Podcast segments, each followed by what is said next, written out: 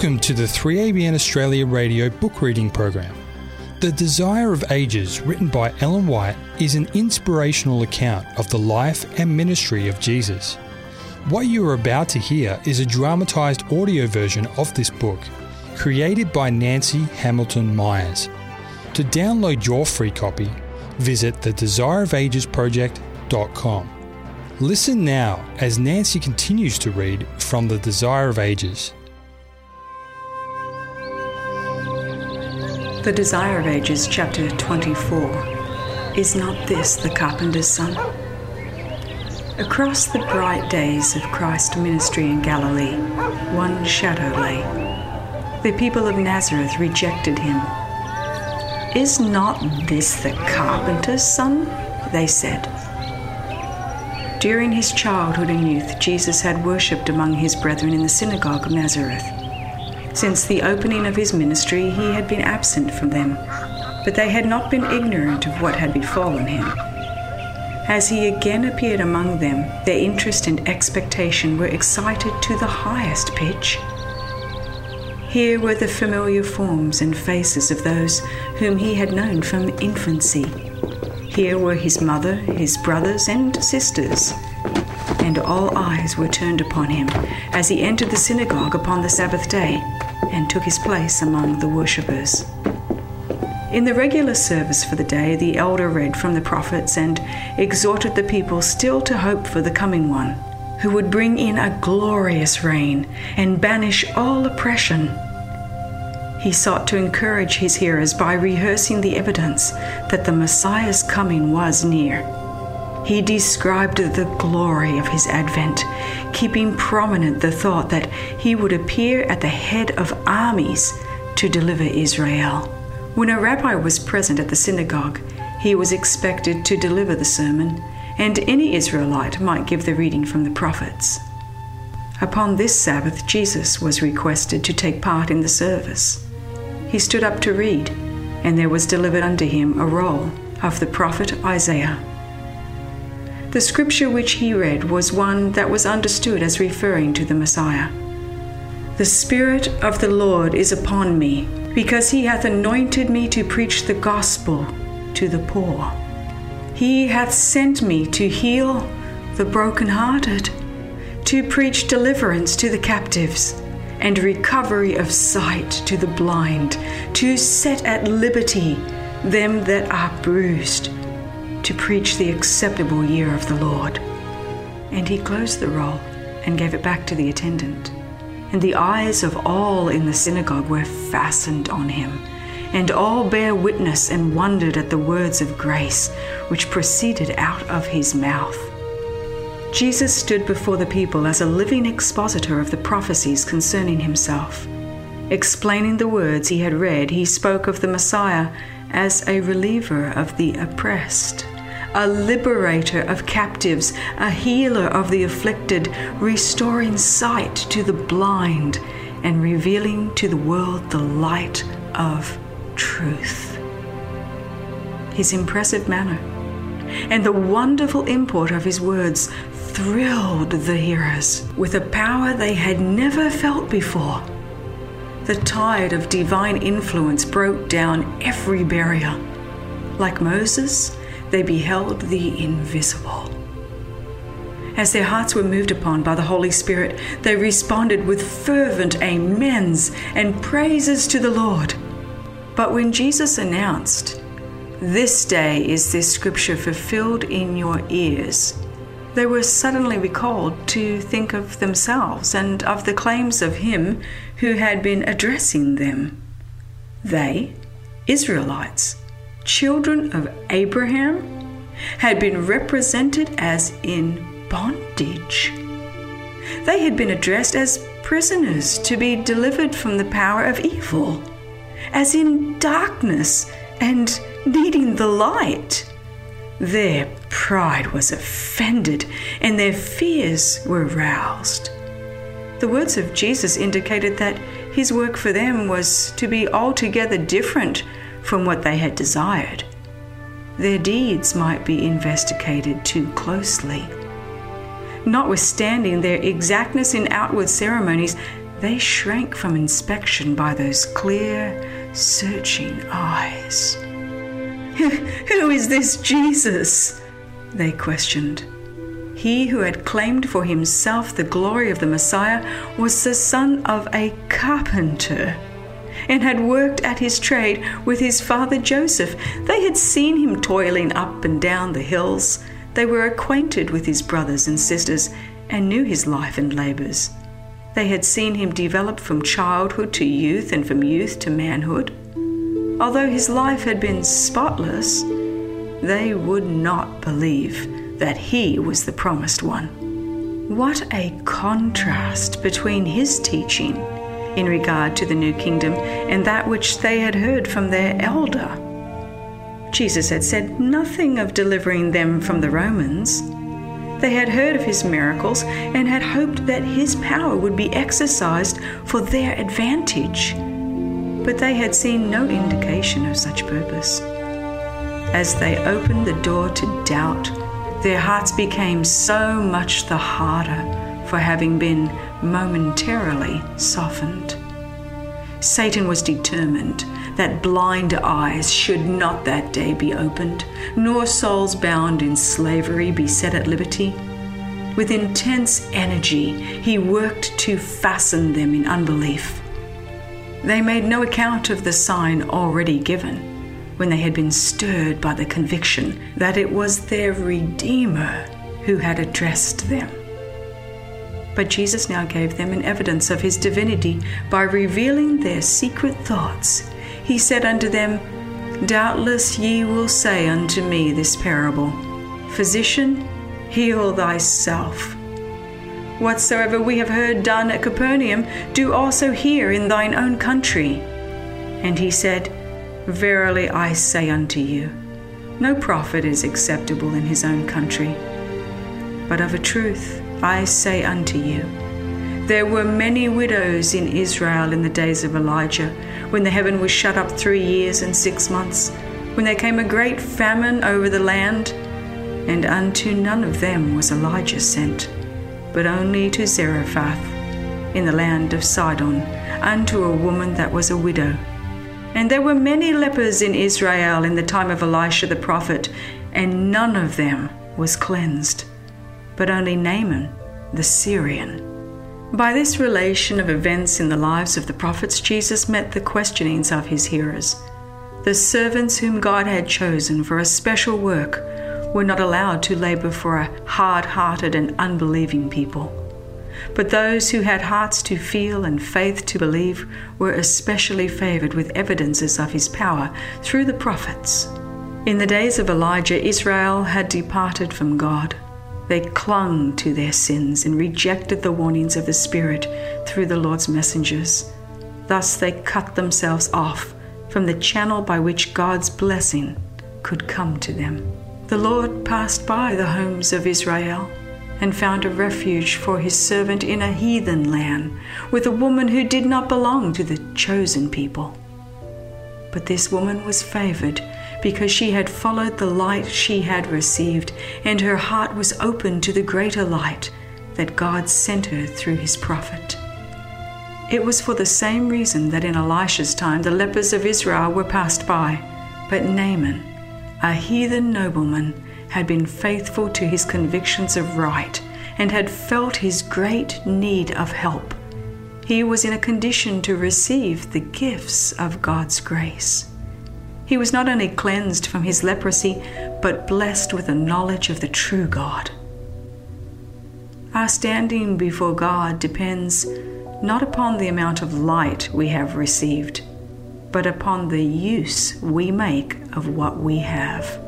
Thus, even the heathen who choose the right as far as they can distinguish it are in a more favorable condition than are those who have had great light and profess to serve God, but who disregard the light and by their daily life contradict their profession.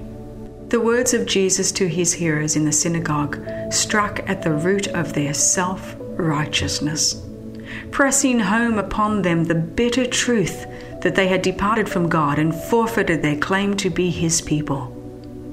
Every word cut like a knife as their real condition was set before them, they now scorned the faith with which Jesus had first inspired them. They would not admit that he who had sprung from poverty and lowliness was other than a common man. Their unbelief bred malice. Satan controlled them, and in wrath they cried out against the Saviour.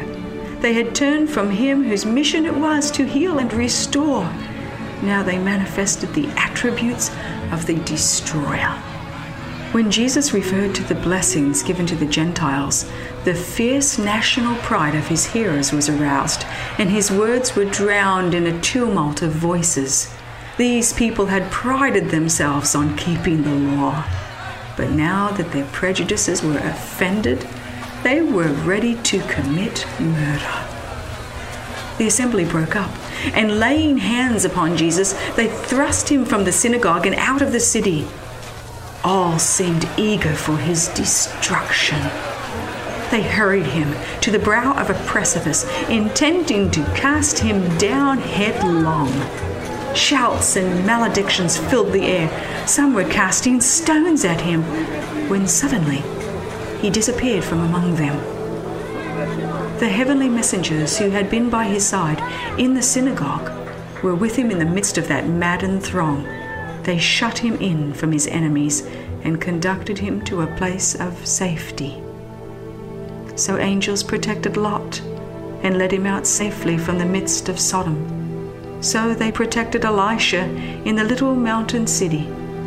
When the encircling hills were filled with the horses and chariots of the king of Syria and the great host of his armed men, Elisha beheld the nearer hill slopes covered with the armies of God horses and chariots of fire round about the servant of the Lord. So, in all ages, angels have been near to Christ's faithful followers. The vast confederacy of evil is arrayed against all who would overcome. But Christ would have us look to the things which are not seen, to the armies of heaven encamped about all who love God, to deliver them. From what dangers seen and unseen, we have been preserved through the interposition of the angels, we shall never know until in the light of eternity we see the providences of God. Then we shall know that the whole family of heaven was interested in the family here below, and the messengers from the throne of God attended our steps from day to day. When Jesus in the synagogue read from the prophecy, he stopped short of the final specification concerning the Messiah's work. Having read the words, to proclaim the acceptable year of the Lord, he omitted the phrase, and the day of vengeance of our God. This was just as much truth as was the first of the prophecy, and by his silence, Jesus did not deny the truth. But this last expression was that upon which his hearers delighted to dwell and which they were desirous of fulfilling. They denounced judgments against the heathen, not discerning that their own guilt was even greater than that of others. They themselves were in deepest need of the mercy they were so ready to deny to the heathen. That day in the synagogue, when Jesus stood among them, was their opportunity to accept the call of heaven he who delighteth in mercy would fain have saved them from the ruin which their sins were inviting. Not without one more call to repentance could he give them up. Toward the close of his ministry in Galilee, he again visited the home of his childhood. Since his rejection there, the fame of his preaching and his miracles had filled the land.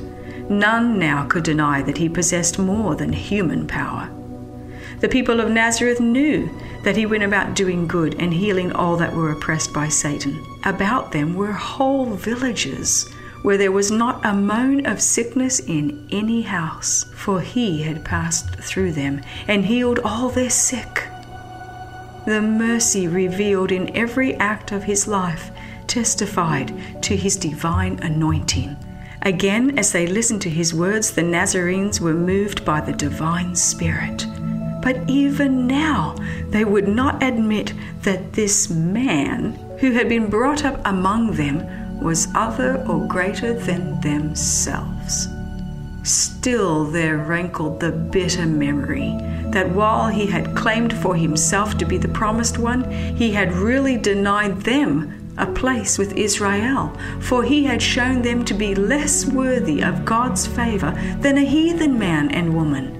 Hence, though they questioned, Whence hath this man this wisdom and these mighty works?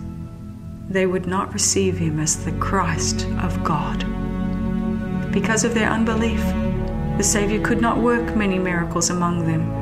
Only a few hearts were open to his blessing, and reluctantly he departed, never to return. Unbelief, having once been cherished, continued to control the men of Nazareth. So it controlled the Sanhedrin and the nation, with priests and people the first rejection of the demonstration of the Holy Spirit's power was the beginning of the end. In order to prove that their first resistance was right, they continued ever after to cavil at the words of Christ. Their rejection of the Spirit culminated in the cross of Calvary, in the destruction of their city, in the scattering of the nation to the winds of heaven. Oh, how Christ longed to open to Israel the precious treasures of the truth. But such was their spiritual blindness that it was impossible to reveal to them the truths relating to his kingdom.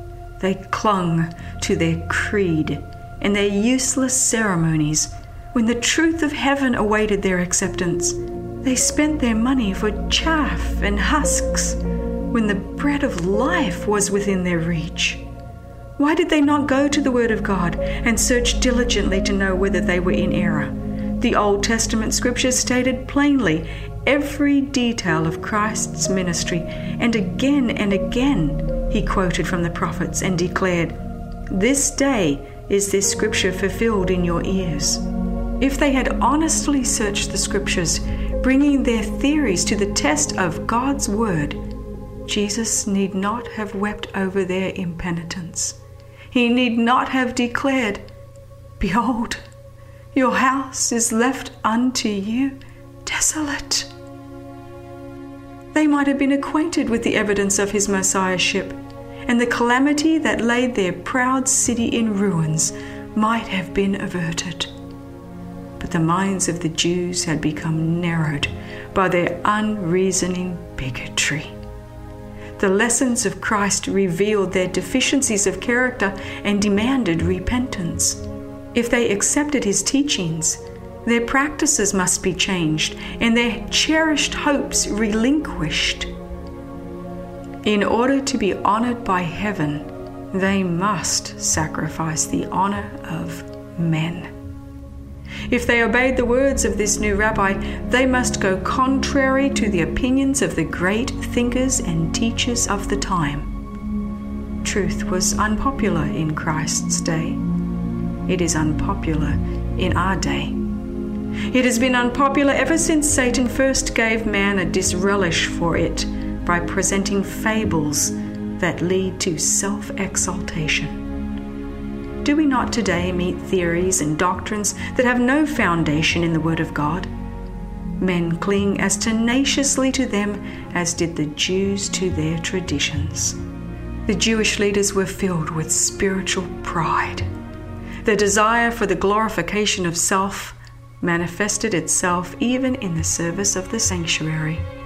They loved the highest seats in the synagogue. They loved greetings in the marketplaces and were gratified with the sound of their titles on the lips of men. As real piety declined, they became more jealous for their traditions and ceremonies. Because their understanding was darkened by selfish prejudice, they could not harmonize the power of Christ's convicting words with the humility of his life. They did not appreciate the fact that real greatness can dispense with outward show. This man's poverty seemed wholly inconsistent with his claims to be the Messiah. If he was what he claimed to be, why was he so unpretending? If he was satisfied to be without the force of arms, what would become of their nation? How could the power and glory, so long anticipated, bring the nations as subjects to the city of the Jews? Had not the priests taught that Israel was to bear rule over all the earth? And could it be possible that the great religious teachers were in error? But it was not simply the absence of outward glory in his life that led the Jews to reject Jesus. He was the embodiment of purity, and they were impure. He dwelt among men an example of spotless integrity. His blameless life flashed light upon their hearts. His sincerity revealed their insincerity. It made manifest the hollowness of their pretentious piety and discovered iniquity to them in its odious character. Such a light was unwelcome. If Christ had called attention to the Pharisees and had extolled their learning and piety, they would have hailed him with joy. But when he spoke of the kingdom of heaven as a dispensation of mercy for all mankind, he was presenting a phase of religion they would not tolerate. Their own example and teaching had never been such as to make the service of God seem desirable when they saw Jesus giving attention to the very ones they hated and repulsed, it stirred up the worst passions of their proud hearts. Notwithstanding their boast that, under the lion of the tribe of Judah, Israel should be exalted to preeminence over all nations, they could have borne the disappointment of their ambitious hopes better than they could bear Christ's reproof of their sins and the reproach they felt even from the presence of his purity.